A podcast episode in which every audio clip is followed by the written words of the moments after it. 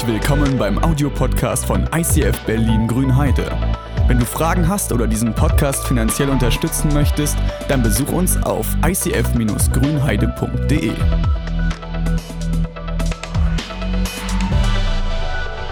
Vielleicht habt ihr es im Video gesehen. Ähm, das ist eine Bibel von jemandem aus unseren Reihen. Es ist von Judith, die Bibel. Sie hat so eine Bible Journaling Bibel.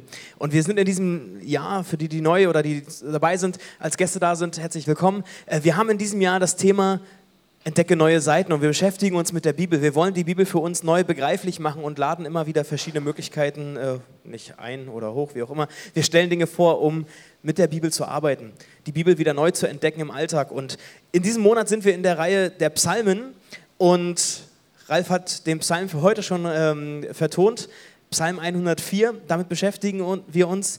Und in dem Psalm in den letzten Wochen habt ihr vielleicht selbst gemerkt, falls ihr euch mit dem Psalm weiter beschäftigt habt, dass dort so unterschiedlichste Emotionen drin stecken. Also das, was auf der Zapfconnect, was du sagtest, dass in den ersten Tagen schon so, so unheimlich viel geballte Emotion dabei ist, von Leuten, die aufspringen und Freude haben, bis hin zu Leuten, die über ihrem Leben weinen. Ähm, das findest du alles in der Bibel wieder. Leute, die Gott zum allerersten Mal erleben und merken, da ist jemand, der mich unheimlich liebt, der mein Leben geschaffen hat. Und Leute, für die das irgendwie scheinbar normal ist und die manchmal so diesen, diese Begeisterung vielleicht ein Stück weit verloren haben oder genau da drinnen stecken und sagen, wie begeistert ist das? Ähm, das findest du auch in der Bibel. Das findest du in den Psalmen. Und das Thema heute ist die Natur in den Psalmen. Das ist ein Thema, was ich mir auch ein Stück weit zu eigen machen musste, weil das so, hätte ich mir wahrscheinlich nicht so ausgesucht. Aber ich habe gefunden in diesem Psalm 104, der über diesem Sonntag steht für uns, dass da so viele Naturbilder drin stecken, wie wir sie gerade schon gehört haben, und dass es viel mehr von solchen Psalmen auch gibt, wo die Natur so eine bedeutende Rolle spielt.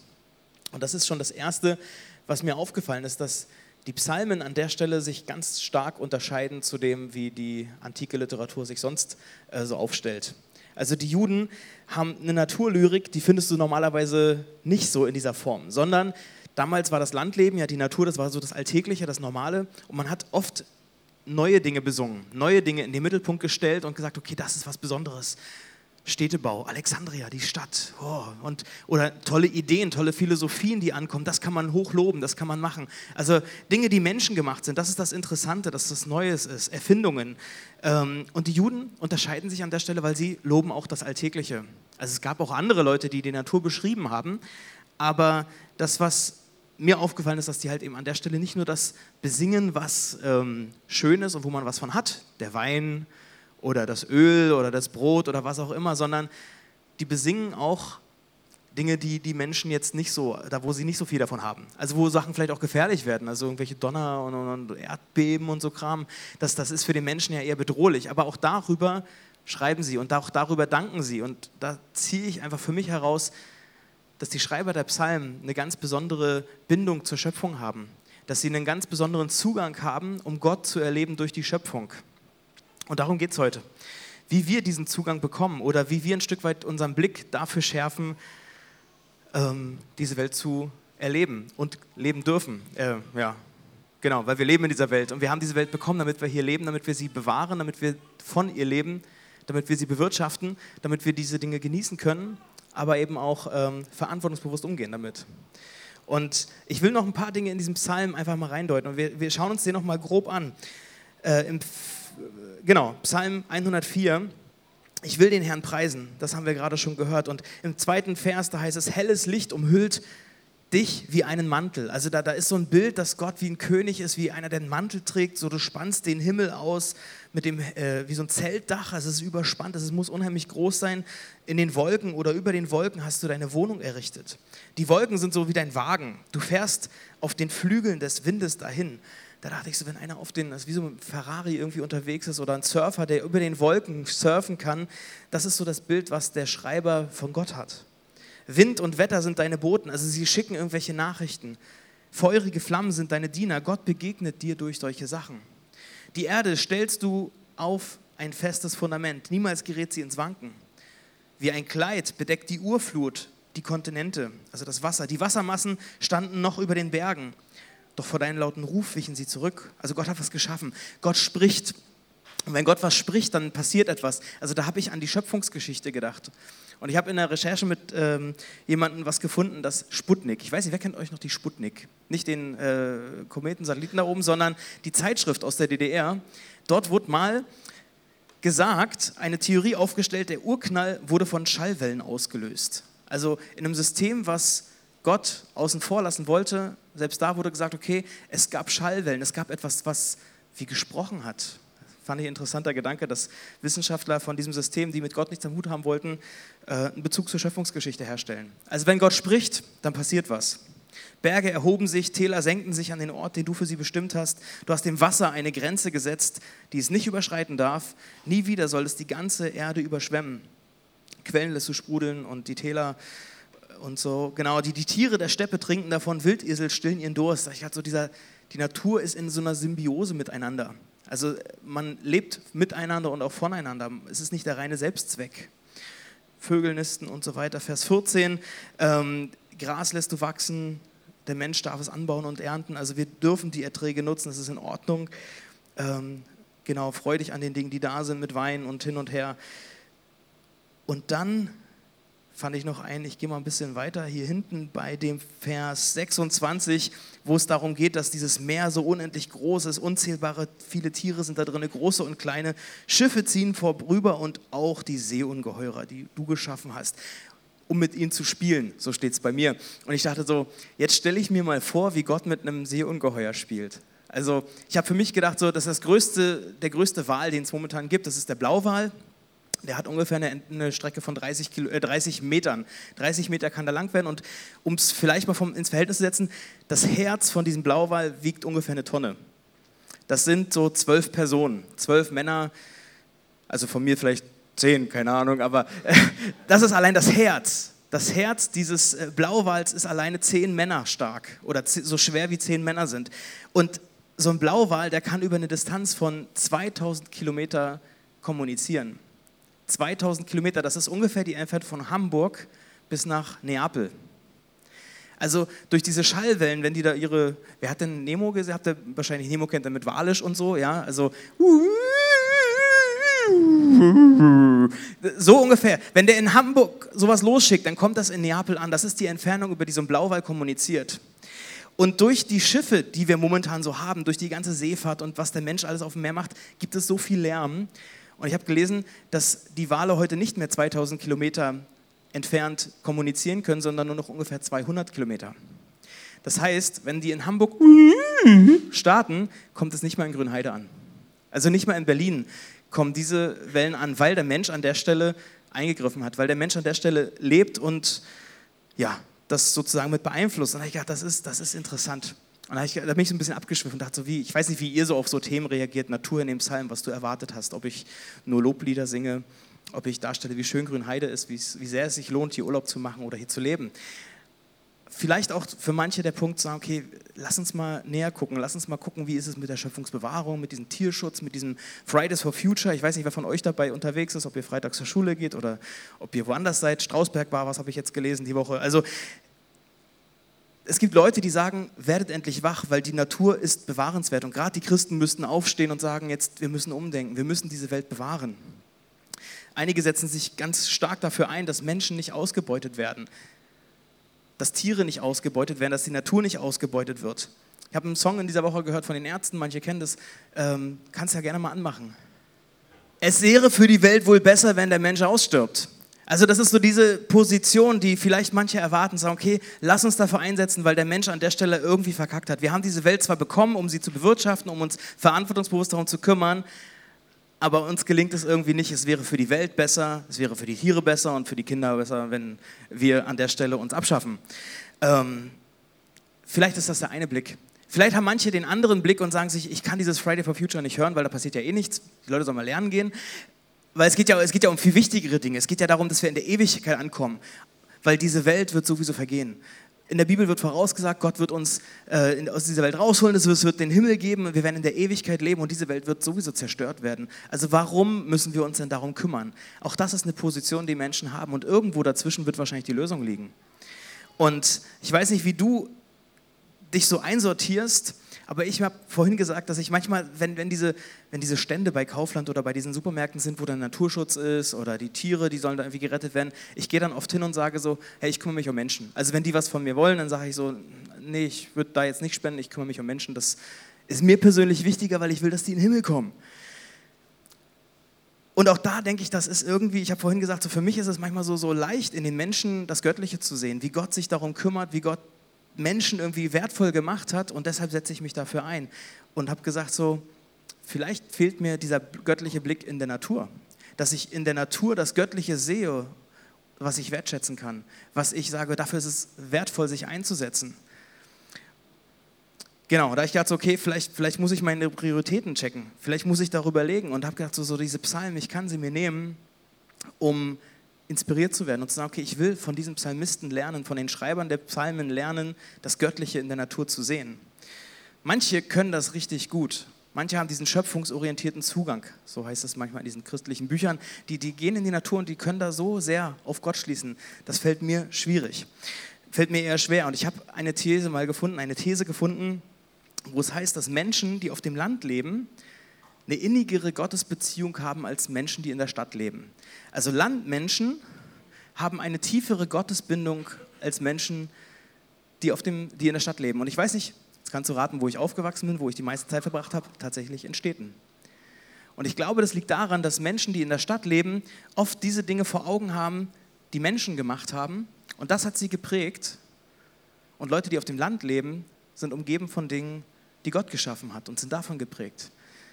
Habe ich gedacht, okay, diese Theorie finde ich interessant und werde ich mal beobachten.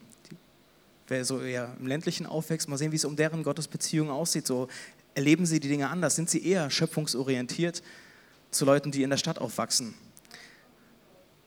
Ja, also ich, ich merke da, dass das ist interessant, wie plötzlich unser ganz normaler Alltag schon darüber bestimmt, wie sehr können wir Gott entdecken oder auch nicht. Es ist nicht so, dass ich die Natur nicht schön finde. Ich mag Blumen, ich finde Seen toll, ich finde auch Berge toll und so weiter. Aber ich schließe daraus nicht unbedingt sofort auf Gott. Und ich kann mich erinnern, wir sind mal mit ein paar Freunden nach München gefahren und waren dort eine Zeit lang in der Stadt und sind einen Tag raus nach Neuschwanstein. Und wir haben vor den Bergen auf einem Parkplatz angehalten und irgendwie Kaffee getrunken und gequatscht so. Und auf einmal merke ich, wie einer so ein bisschen am Rande steht, Tränen in den Augen hat. Und ich denke, was ist denn jetzt passiert? Geh erst mal hin und ist okay. Und er sagt, er kann eigentlich nur, er hat nur noch gestammelt und gesagt, er findet das so krass, wie Gott ist. Er sieht die Berge und sagt, es ist so, wie kreativ, wie schön Gott ist und wie sehr er uns liebt. Das hat ihn ergriffen und er hat geweint und ich konnte das nicht verstehen. Ich habe gemerkt, irgendwie wünsche ich mir das manchmal, aber ich konnte dem Ganzen nicht, also ich konnte mich da nicht reinversetzen. Ich dachte, da, da fehlt mir ein Zugang manchmal versuche ich es, also Leute in der Kleingruppe, die habe ich mal erzählt, dass ich mal in den Wald gegangen bin und versucht habe so und so. Aber ich merke, es ist ein, ein, ein, ein Prozess. Und manchen fällt es total leicht und ich äh, merke, das, das finde ich interessant. Es gibt so von Vincent van Gogh ein, ein Zitat, da heißt es, die gesamte Natur scheint zu sprechen. Was mich angeht, ich kann nicht verstehen, warum das nicht jeder sieht oder empfindet. Eine Freundin hat mir in dieser Woche einen Tipp gegeben und gesagt, so schau dir mal diese Netflix-Serie Unser Planet an. Also vielleicht haben den manche schon gesehen, aber da, da sagte sie, selbst Leute, die nicht so diesen schöpfungsorientierten Zugang haben, werden davon beeindruckt sein. Und ich muss sagen, ich habe die erste Folge gesehen und ich war tatsächlich beeindruckt. Und ich habe gemerkt, wie ich auch von diesen ganzen Naturphänomenen und Sachen, wie die miteinander funktionieren, wie dieser Rhythmus der Natur manchmal so dabei ist, wie mich das doch schon fasziniert, wo ich denke, so krass. Also da scheint tatsächlich ein System dahinter zu stecken, ein, ein, ein, eine ungesagte Melodie oder irgendwie so ein, so, ein, so, ein, so ein Rhythmus, so eine Sache, die irgendwie miteinander verwoben ist, wo Sachen miteinander funktionieren. Und der Mensch scheinbar der Einzige ist, der aus diesem Rhythmus manchmal rauskommt und manchmal gegen den Takt schlägt. Das fand, ich, das fand ich sehr interessant von irgendwelchen Populationen, die nicht aussterben, weil sie sich selber irgendwie regulieren, ob die jetzt zu viele sind oder zu wenig sind. Ähm, ich denke da so an die Physiker, die manchmal sehr begeistert darüber reden, dass unsere Welt in diesem Universum, dass unsere Erde im Universum an dem richtigen Platz ist. Wir haben genau die richtige Konsistenz, Konsistenz nicht, aber wie sagt man, die richtigen, die richtigen physikalischen äh, Merkmale, damit wir leben können, damit wir atmen können, damit wir nicht zu heiß, nicht zu kalt sind. Das, das fand ich faszinierend. Also, das, das wenn Physiker darüber schwärmen, wenn so ein Biolehrer oder ein Chemiker darüber fasziniert erzählt und dir berichtet, wie unsere DNA aufgebaut ist, wie die Zellen funktionieren, wie sie sich vermehren und so, dann denke ich, okay, darüber reden die sehr leidenschaftlich und sehr fasziniert. Und manche schaffen es, den Rückschluss auf den Schöpfer zu ziehen. Also, ich weiß, unser Physiklehrer, nicht Physik, unsere na, Chemielehrerin, die hatte gesagt, so, sie merkt, das ist so komplex. Sie kann sich manchmal ganz schwer nur vorstellen, dass das zufällig entstanden ist. Also die hat mit Gott nicht viel am Hut, aber sie sagte, so, es ist trotzdem, es scheint für sie so komplex zu sein und so perfekt ausgedacht oder perfekt angeordnet, dass es schwer vorstellbar ist, dass da nicht irgendwie jemand drüber steckt, der das programmiert hat oder was auch immer. Also dachte ich, das ist interessant. Der George Washington Carver, also nicht der George Washington, den man kennt, sondern ein anderer, das ist der Erfinder der Erdnussbutter. Ja, sollte man also kennen. George Carver, ein Chemiker aus einem der letzten Jahrhunderte, der hat über ganz viele Einsatzmöglichkeiten geforscht von Erdnussbutter oder von Erdnussprodukten überhaupt. Und der, man sagt ihm nach, dass er gebetet hat, Gott zeige mir die Geheimnisse deines Universums. Und Gott hat dann geantwortet, das Universum ist zu groß für dich, aber ich zeige dir die Geheimnisse was, äh, einer Erdnuss. Ja, also diese Komplexität, die manchmal so da drin steckt, ja, diese Symbiosen in der Natur, die, diese scheinbar intuitiven Zusammenhänge, die so irgendwie scheinbar irgendwie so funktionieren, die sind für uns schon mega krass. Und ich denke so, wir, wir entdecken nur einen ganz kleinen Bruchteil davon. Wie muss es sein, wenn wir irgendwann vielleicht doch noch mehr entdecken? Oder Leute, die diesen Zugang noch größer haben, dass sie entdecken, wie Gott plötzlich seine Finger mit im Spiel hat. Und dann denke ich so krass, da kann ich dann manchmal wieder andecken, dass ich, wie, wie könnte das sein? Wie kann ich mir das vorstellen?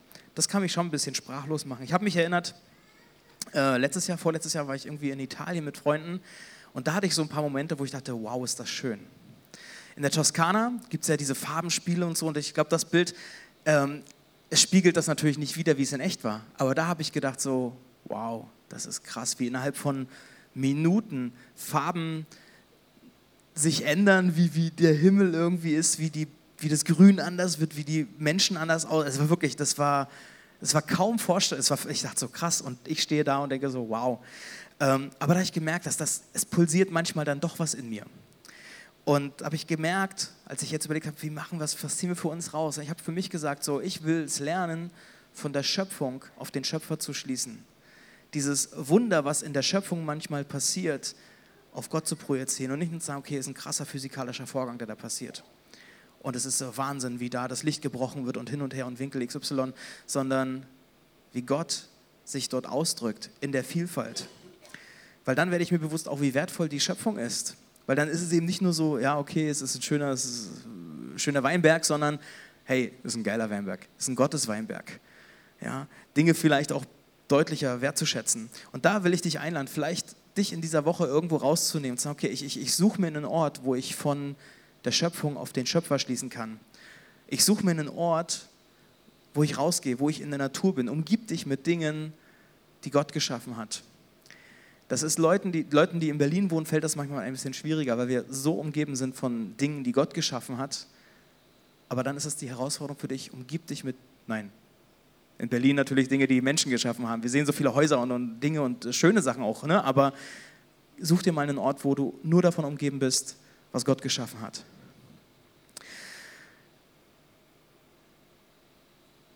Ich schließe darauf Jesus, der auch immer wieder draußen unterwegs gewesen ist, der sich bewusst Zeit genommen hat, wo er weggeht von Menschen und sagt, okay, ich will Impressionen bekommen in der Natur. Ich will Gebetszeiten haben, die die in Gottes Schöpfung drin sind, die dort stattfinden, wo er sich näher fühlt am Schöpfer. Verbringe Zeit in der Natur, in der freien Natur. Such dir einen Ort, wo du dich zurückziehen kannst. Finde so einen Ort, wo vielleicht dein Baum steht, wo du sagst, okay, der ist so stabil, der ist so standfest, der zeigt mir, wie Flügel da drinnen nisten und so weiter. Und darüber kann ich Dinge über mein Leben entdecken. Manchmal muss man das durchbuchstabieren.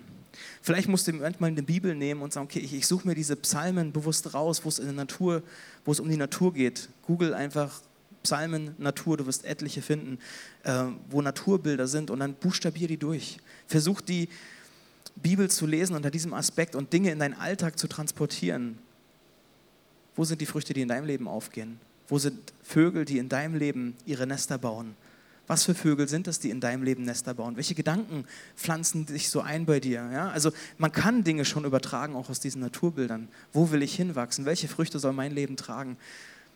Wo ich lerne, von der Schöpfung auf den Schöpfer zu, zu schließen.